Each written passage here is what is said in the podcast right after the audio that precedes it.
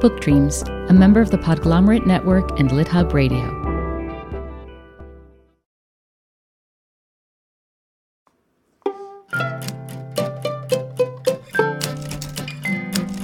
Hello, and welcome to Book Dreams, the podcast for everyone who loves books and misses English class. I'm Julie Sternberg. And I'm Eve Yohalem. We're both children's book authors, and we've been friends forever. We started this podcast for one reason Back in 2019, we were looking to do something that would bring us joy. We were having breakfast together one morning and we thought, well, books bring us joy. What if we did a podcast where we talked about everything and anything we've ever wondered about books? So that's what we did. Since then, we've talked to best-selling authors like Matt Haig, Paula McLain, Edith Eger, and Bryan Washington, plus up and coming writers like novelist Tom Lin and spoken word poet Jasmine Mans. We've also done episodes recommending some of our favorite books, like The Summer Book by Tove Jansson and Edwidge Danticat's Everything Inside.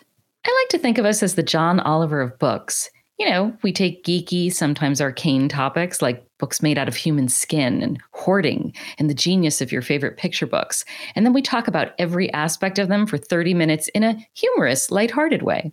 Sometimes I worry a little that we might sound more like the Schweddy Balls women from Saturday Night Live. you know, we're kind of earnest. yes, that is possible. It's very fair. Okay, but no matter who we remind you of, we want you to know that our guests are fascinating. Take Sally Roesch Wagner, for example. Sally's a historian who has spent 50 years reclaiming a place in history for suffragist Matilda Joslyn Gage and writing the definitive book about it. Matilda Gage was the equal partner of Susan B. Anthony and Elizabeth Cady Stanton. There's a reason no one has heard of her, and it's like something out of Mean Girls. Here's Sally talking about the moment she entered the house that belonged to Matilda's granddaughter, whose name was also Matilda, when Sally made the discovery that launched her career. She took me into her dining room. She had a big table, and it was literally piled with letters that had not been opened in probably a hundred years. Letters from Matilda.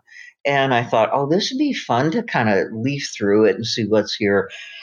Picked up a letter, and I don't remember the exact words, but it was something to the effect of Mrs. Stanton is the Benedict Arnold of our movement. but she is nothing compared to Susan B., who has destroyed our movement definitely one of my favorite moments. There are so many moments we love. Here's another highlight. This is comedian Adrianne Chalepah from our episode about Native American comedy.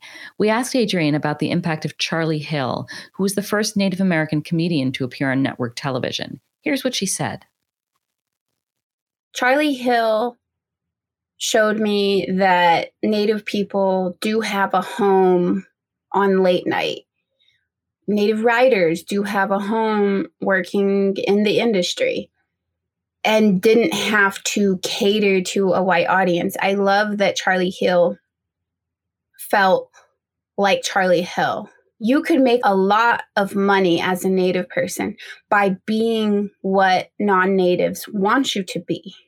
I have a friend, a comedian who I love, who once told me, if I go to Europe and put on my traditional clothing, I could be the highest paid prostitute in that country or in that region.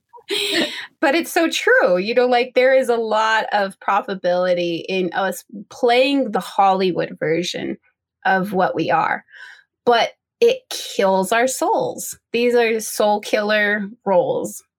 Comedians, I think, naturally are trying to heal souls at least their own. Yeah, rest in power, Charlie Hill, because he definitely gave kids like me something to feel seen and heard by.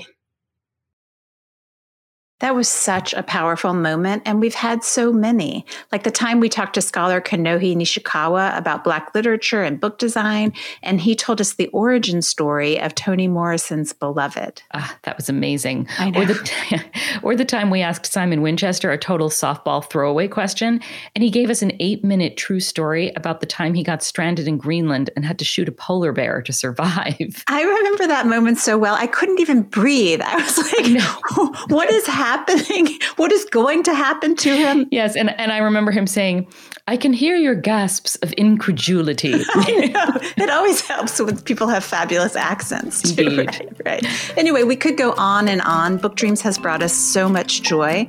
We hope it will bring you joy too. Come